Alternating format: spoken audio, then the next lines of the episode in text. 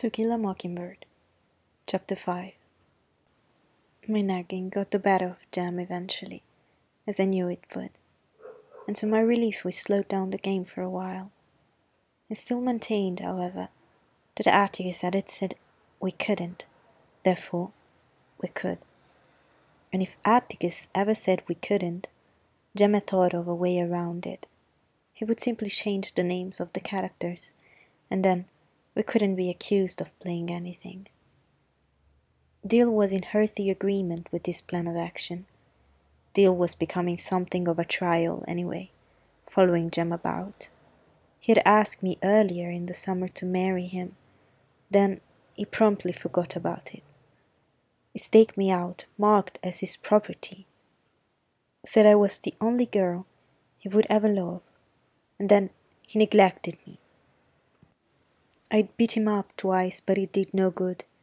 He only grew closer to Jem. They spent days together in the tree house plotting and planning, calling me only when they needed a third party. But I kept aloof from their more foolhardy schemes for a while, and on pain of being curled a girl, I spent most of the remaining twilights that summer sitting with Miss Maudie Atkinson on her front porch. Jem and I had always enjoyed the free run of Miss Maudie's yard if we kept out of her azaleas, but our contact with her was not clearly defined. Until Jem and Dill excluded me from their plans, she was only another lady in the neighborhood, but a relatively benign presence. Our tacit treaty with Miss Maudie was that we could play on her lawn, hit her nogs if we didn't jump on the arbor and explore her vast backlot. Terms so generous we seldom spoke to her. So careful were we to preserve the delicate balance of our relationship. But Dill drove me closer to her with their behavior. Miss Maudie hated her house. Time spent indoors was time wasted. She was a widow, a chameleon lady who worked in her flower beds in an old straw hat and men's coveralls, but after her five o'clock bath she would appear on the porch and reign over the street in magisterial beauty. She loved everything that grew in God's hut, even the weeds. With one exception, if she found a blade of nutgrass in her yard, it was like the second battle of the Marne. She swooped down upon it with a tin tub and subjected it to blasts from beneath with a poisoned substance she said was so powerful it would kill us if we didn't stand out of the way. Why can't you just pull it up? I asked, after witnessing a prolonged campaign against a blade not three inches high. Pull it up, child? Pull it up?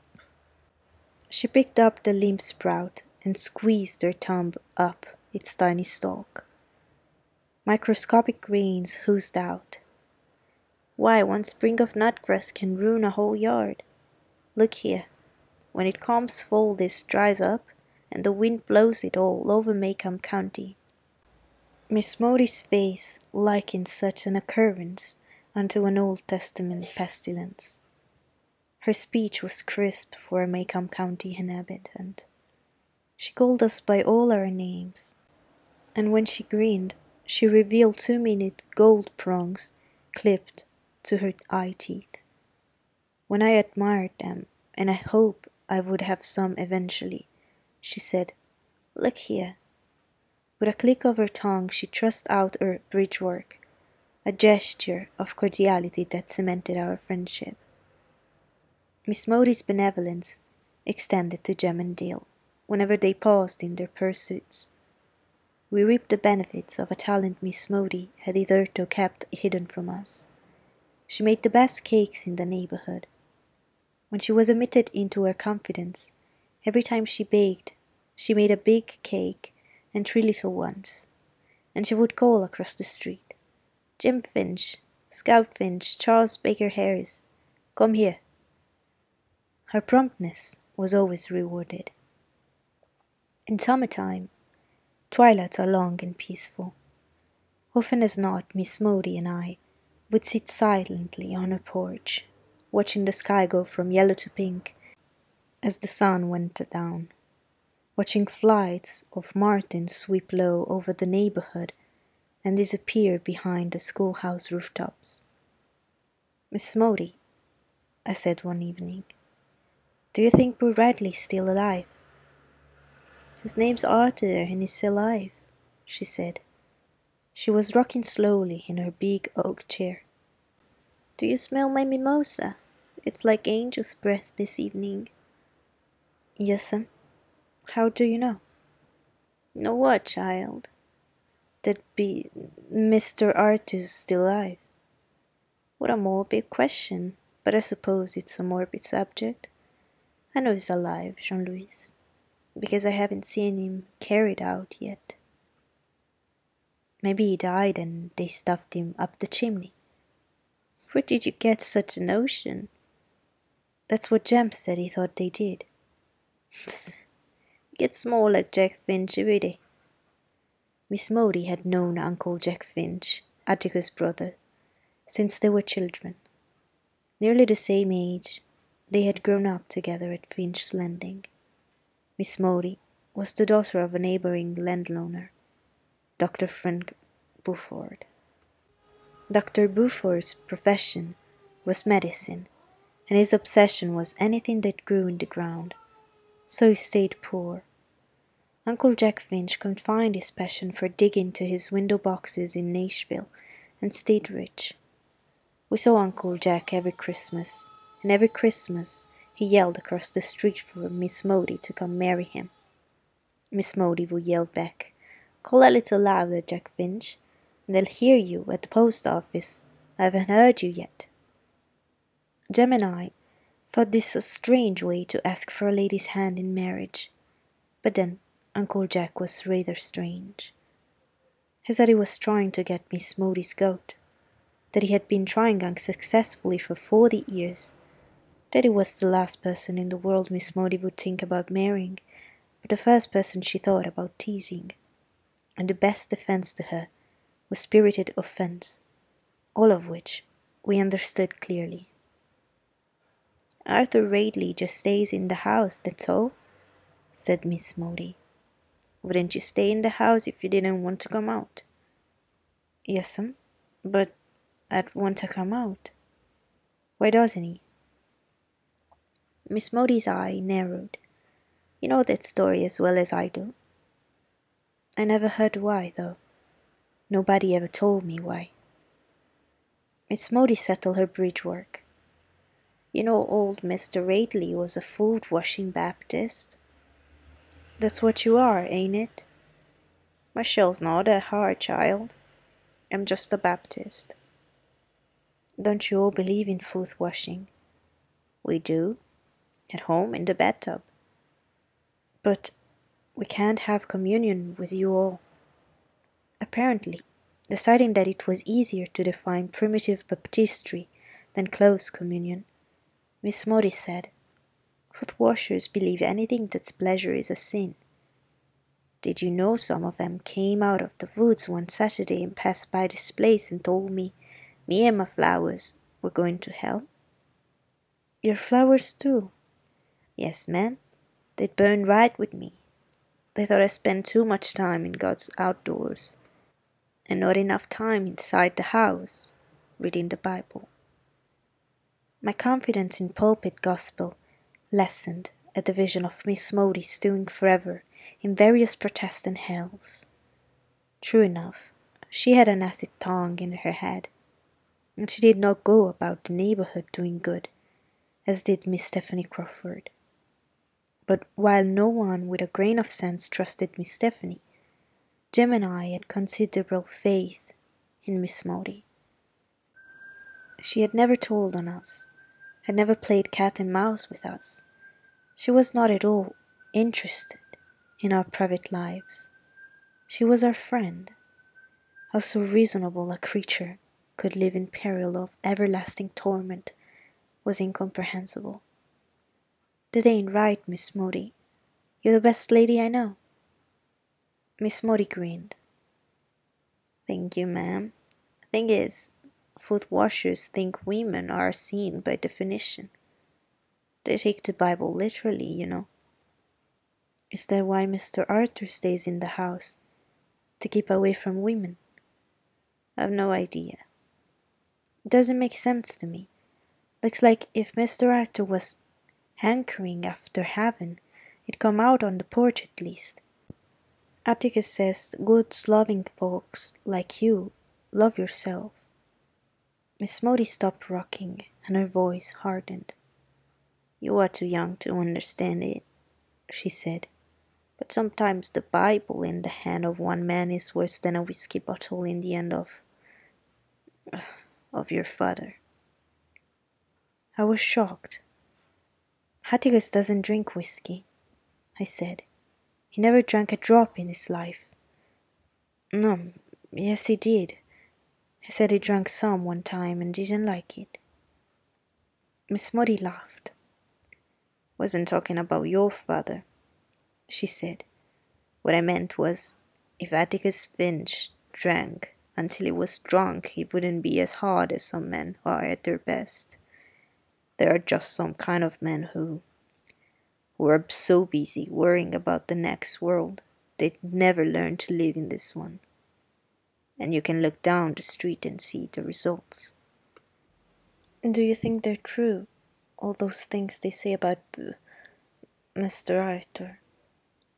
What things? I told her. There is three fourths colored folks and one fourth Stephanie Crawford, said Miss Maudie grimly. Stephanie Crawford even told me once she woke up in the middle of the night and found him looking in the window at her. I said, What did you do, Stephanie? Move over in the bed and make room for him? That shut her up for a while. I was sure it did. Miss Maudie's voice was enough to shut anybody up. No, child, she said. That is a sad house. I remember Arthur Radley when he was a boy. He always spoke nicely to me, no matter what folks said he did. Spoke as nicely as he knew how. You reckon he's crazy? Miss Maudie shook her head. If it's not, it should be by now. The things that happen to people we never really know. What happens in houses behind closed doors. What secrets. Atticus don't ever do anything to Jem and me in the house that he don't do in the yard. I said, feeling it my duty to defend my parent. Gracious child, I was reveling a thread, wasn't even thinking about your father. But now that I am, I'll say this. Atticus Finch is the same in the house as he is on the public streets. How'd you like some fresh pound cake to take home? I liked it very much. Next morning, when I awakened, I found Jem and Dill in the backyard, deep in conversation. When I joined them, as usual, they said, Go away. Will not. This yard's as much mine as it is yours, Jem Finch. I got just as much right to play in it as you have. Jem emerged from a brief huddle. If you say you've got to do what we tell you, Dill warned. Well, I said, was so high and mighty all of a sudden. If you don't say you'll do what we tell you, we ain't gonna tell you anything, Dill continued. You act like you grew ten inches in the night. All right, what is it? Jem said placidly, We're going to give a note to Boo Radley. Just how?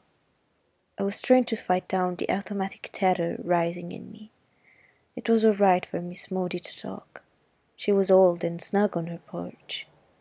It was different for us. Jem was merely going to put the note on the end of a fishing pole and stick it through the shutters. If anyone came along, Dill would ring the bell.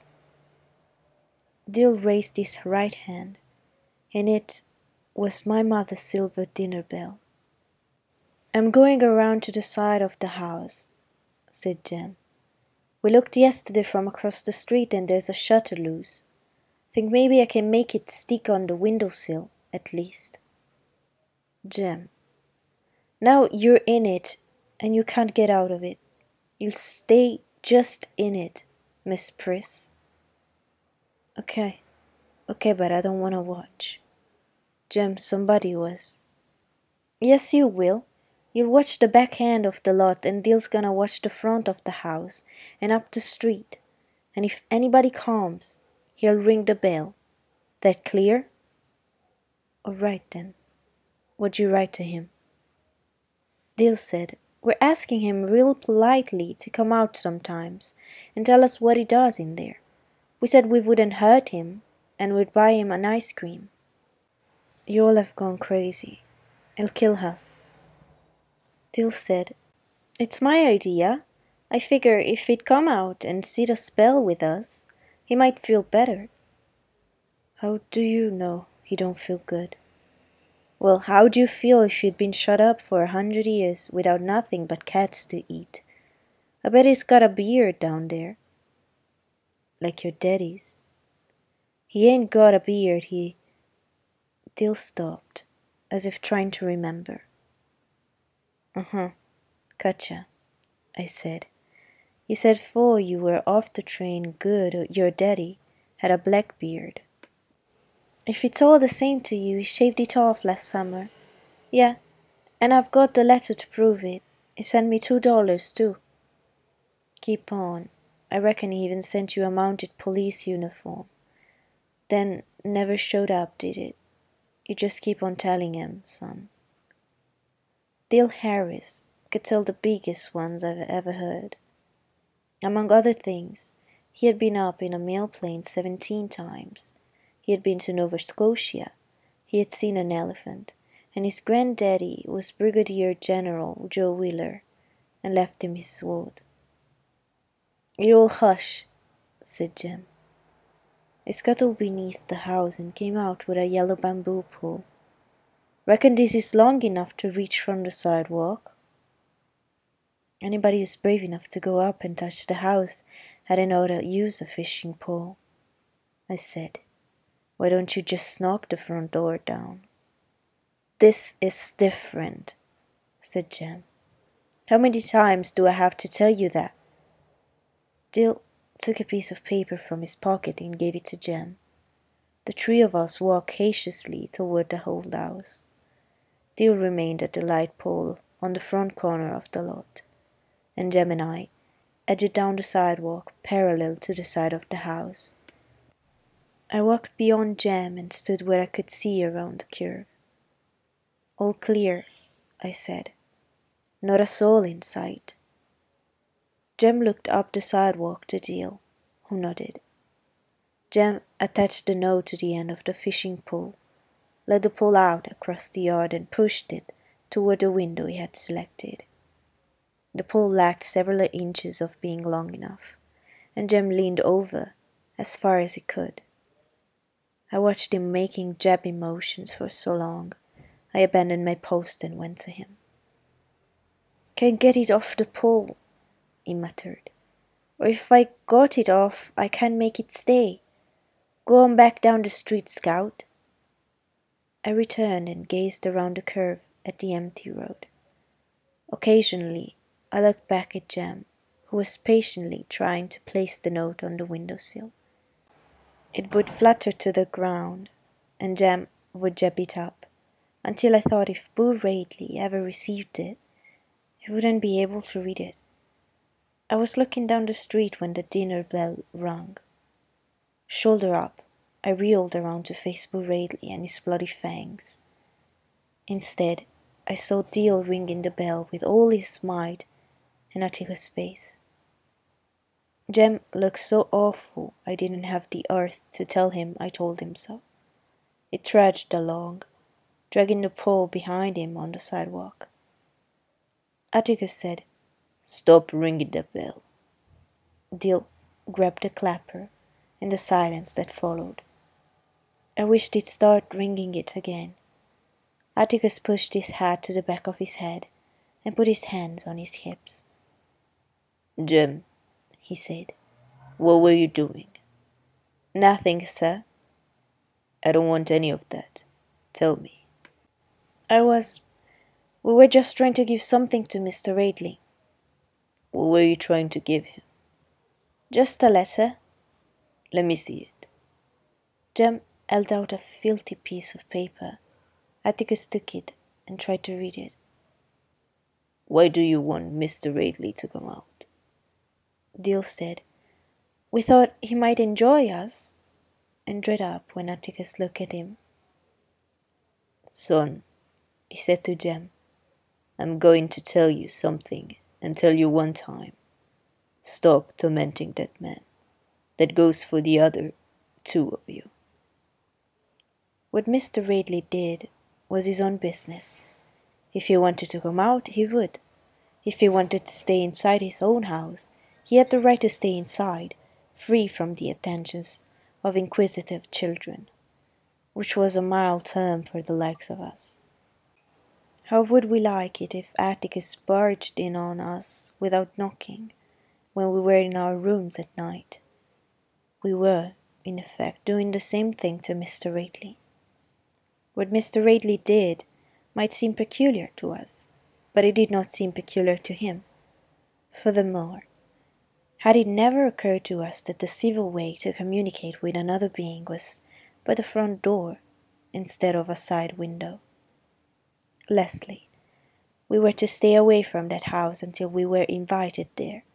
We were not to play an asinine game he had seen us playing, or make fun of anybody on this street or in this town. We weren't making fun of him, we weren't laughing at him, said Jem. We were just.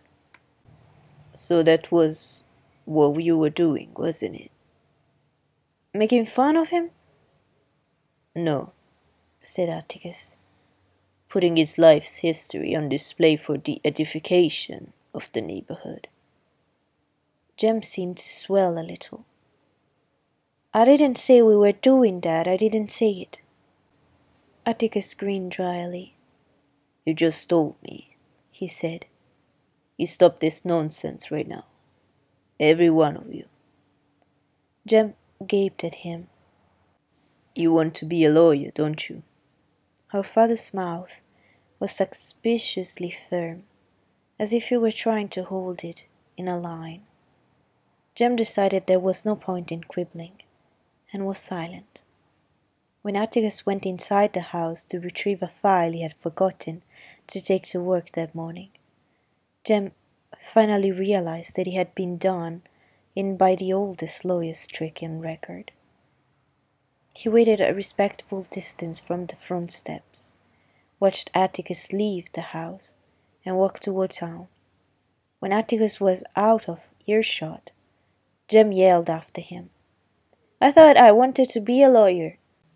But I ain't so sure now.